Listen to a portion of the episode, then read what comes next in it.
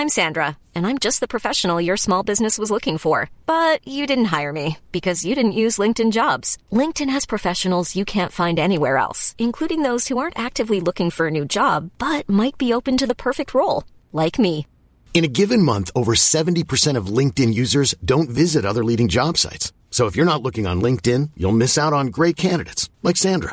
Start hiring professionals like a professional. Post your free job on linkedin dot com slash people today.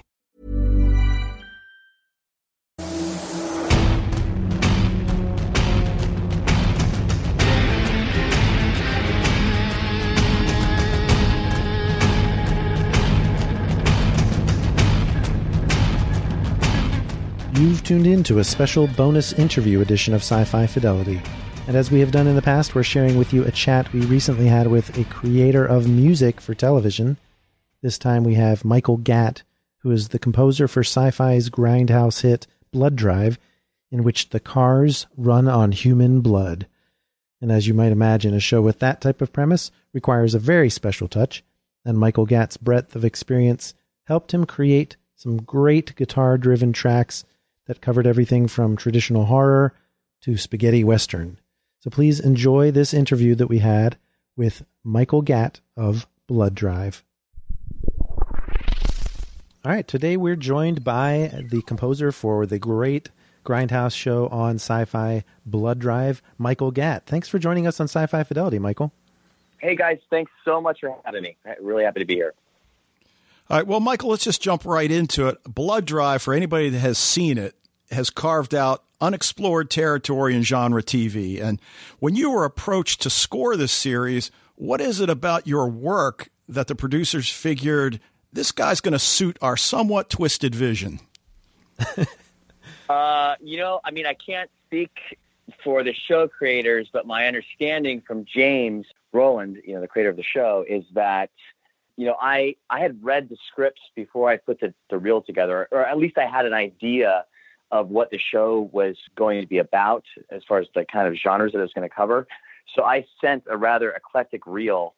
I came from commercials as a composer, which meant having to do any genre with a very quick turnaround and produce a broadcast, you know, ready piece of music very quickly.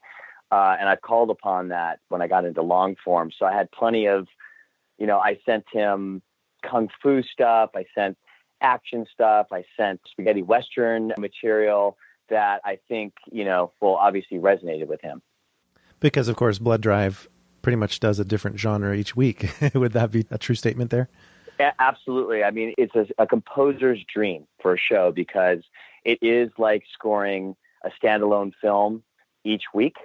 That being said, the idea with the score was to have a sonic signature and recurring themes that would glue each episode together, you know, score-wise, regardless of what genre really we're leaning into. Okay, well, I, w- I have a very specific question because we've talked to a lot of composers on our podcast about the orchestration choices and what you do in the computer and that sort of thing. But what really struck me, especially since we were given a couple of tracks to listen to ahead of time from episode seven of Blood Drive entitled Gentleman's Agreement, there's some vocal work in the tracks Stubborn and Channel six ninety-four that are just great. And, of course, there's episode eight where you have the opera singer. Sure. So tell us a little bit about how you get these vocalists involved and, and what they bring to the table. Well, when I set out to to score the, the series, I kind of made some rules for myself. There's custom synths and custom guitar tones and bass tones that would be the foundation for all the score. And then along with that, there were a few things that I decided we would let go raw. We would let them be as they were. Vocals were one of them. Uh, a live cello was another. And so for episode eight, for example, the, you know, A Fistful of Blood, the spaghetti western, that was Jessica Rotter. She's an extremely talented singer. And she's, you know, as you might imagine, there's just a, a litany of amazingly talented musicians in L A, So I, I knew Jessica and I knew she'd knock it out of the park. And that's kind of how that came to be. I mean, it, but first of all, as soon as I dug in that we were doing a spaghetti western, I thought, well, we have to have whistling. We have to have opera singing. We have to have ocarina. You know, we have to have these, uh, you know, effectively musical tropes, if you will, for spaghetti western. But of course, done in the Blood Drive world. Yes, exactly. All right, well, well, speaking of the Blood Drive world, and this is not to put you on the spot, but who's your favorite character to write thematically for? And can you describe the instrumentation used for just different characters?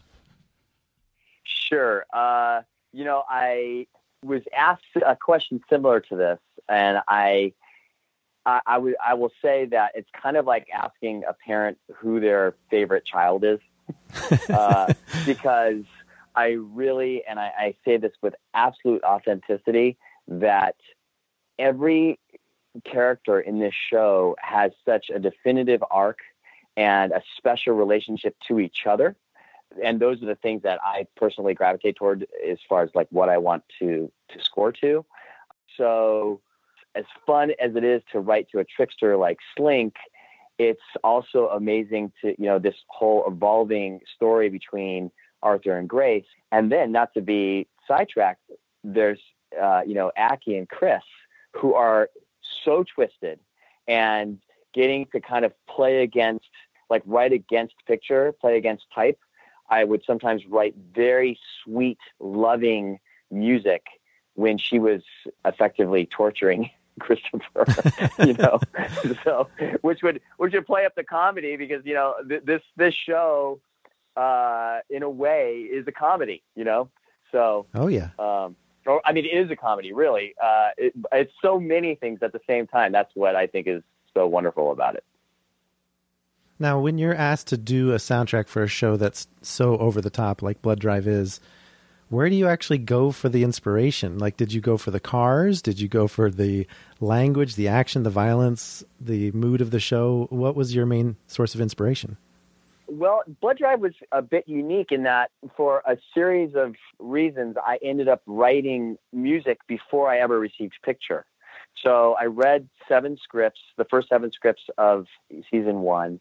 And based on those scripts and a very, very brief creative call, which effectively said we want a rock score, which kind of just left it wide open, I wrote nine pieces of music. And in that music, I wrote themes for all the main characters. And that was also where, while writing that music, where all of the custom sounds were established. Custom synths, custom guitar tones, custom bass tones. And some of the inspiration was very literal. Like, for example, one of the synthesizer sounds is, uh, you know, I, I worked with a, a specialist, and I asked him to create a synth that sounds like a car engine revving. I mean, just straight up, it's a it's a race, right? So so there's a mod wheel on a keyboard, like a wheel that you that you turn, and as I turn that wheel, um, you can actually hear the engine rev, the, the synth rev. And then outside of that, I mean, there were there were other things, like for Grace, right off the script, I felt like she should have that femme fatale kind of Dick Dale surf guitar tone, that, that clean, trembly guitar tone that would effectively like sting her, her jokes and sting her moments. And, uh, and that, that runs throughout the series. And then there are these recurring themes, you know, Arthur's is a very heroic type theme. I mean, he really, it, you know, is the hero coming out of the gate, and the Arthur theme dovetails with Grace's theme, so they can they can kind of play intertwined. And then uh, and for Slink, he came off to me as, you know, like a Mephistopheles right off the page, and a vaudevillian at that. So his theme is very circusy to me, um, and of course all of these themes, because it's Blood Drive, get reimagined every single episode, and they, they that means like it could mean different instrumentation, you know, slowing it down, speeding it up, just, you know, fitting it in. So, and, you know, in terms of orchestration, I mean, you already mentioned that you have a live cellist that you've used, and, and live vocalists, but in, in terms of your composing, you know, when you first sit down, I mean, are, are you sitting down? I mean, you're obviously sitting down at a keyboard, but are you just, you know, m- maybe just a straight electric piano, or writing down ideas, or, or what, what's the process like? That's a great question, because for me personally, at the risk of getting too technical, uh, I basically set up a template for the show or the film that I'm working on that already has all of the sounds that I've chosen for this project already in it, like just ready to go, as if the players are all sitting there waiting to play. And I also have my guitars and, and my keyboard in front of me. And I, I will say for every cue, it's different. Sometimes I'll pull up a sound and just start playing with that sound. Sometimes I'll pull my guitar off the wall and just start, you know, strumming some chords. And it's a very organic, very layering kind of situation where sometimes I'm just kind of stacking things on top of each other like Jenga. And then at the end of it, you just start pulling things away and subtractively editing what you've done to try and boil it down to its like it, its essence. So I, I don't have a hard answer for that other than to say that it's different with every cue. It's different with every piece that I write. And I really try to let the story and the picture dictate everything that I do. It, it can just be, it can be a look from the actor. It can be a line that can become the foundation for the entire piece of music for that scene. Well, you, you know, you really answered my question because, you know, you mentioned about getting too technical. A lot of people probably don't realize how realistic this software can make instruments sound. And, and you mentioned pulling off a guitar because this show is so guitar driven in, in a lot of the music. I was wondering whether, uh, you know, you were, as you said, pulling a guitar off the wall. Absolutely. I mean, that's guitar was my, my first instrument, and I really felt like Blood Drive could be a guitar-driven score. And right in the pilot episode, I was, you know, I was playing slide guitar on Grace and doing a lot of stuff with guitar.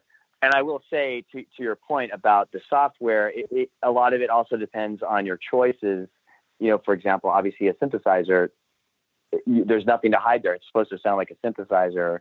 And I find that there's nothing, there's just nothing like having human players play On, on top of the music, or play the music for that matter.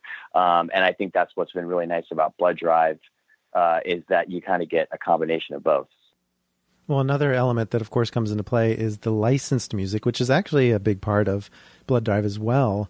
Did you ever have to tailor your composition to a certain style that matched the song choices? Did you know about the song choices, or would it be the other way around sometimes?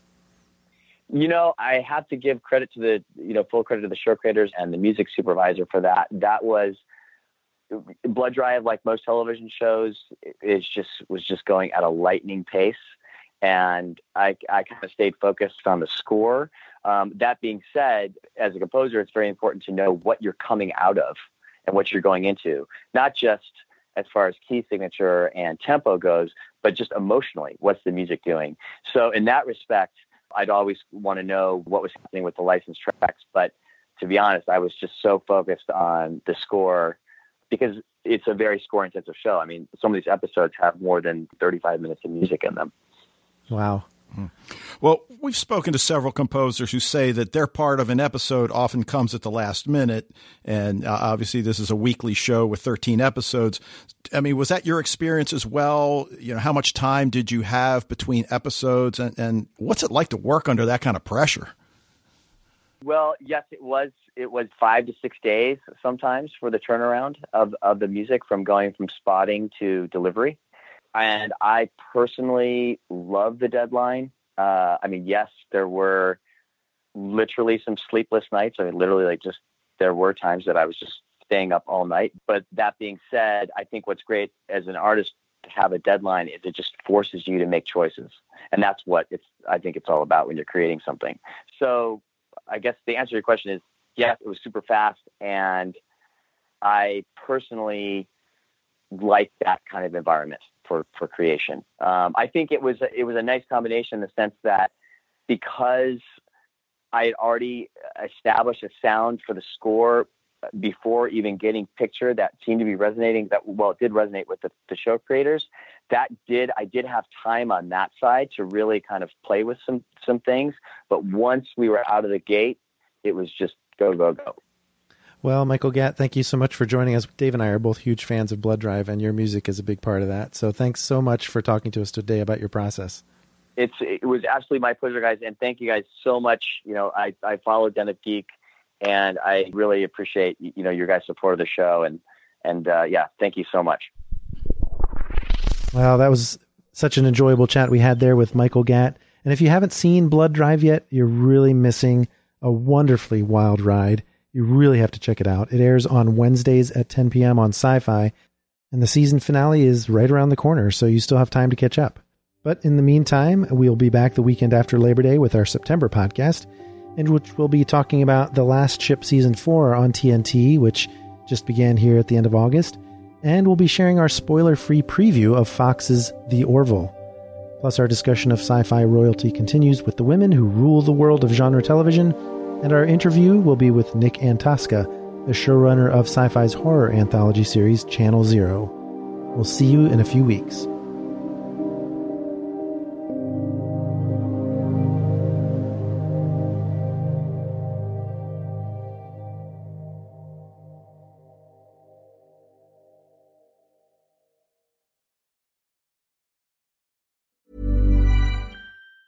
Planning for your next trip? Elevate your travel style with Quince. Quince has all the jet-setting essentials you'll want for your next getaway, like European linen, premium luggage options, buttery soft Italian leather bags, and so much more. And it's all priced at fifty to eighty percent less than similar brands. Plus, Quince only works with factories that use safe and ethical manufacturing practices. Pack your bags with high-quality essentials you'll be wearing for vacations to come with Quince. Go to quince dot com slash trip for free shipping and three sixty-five day returns.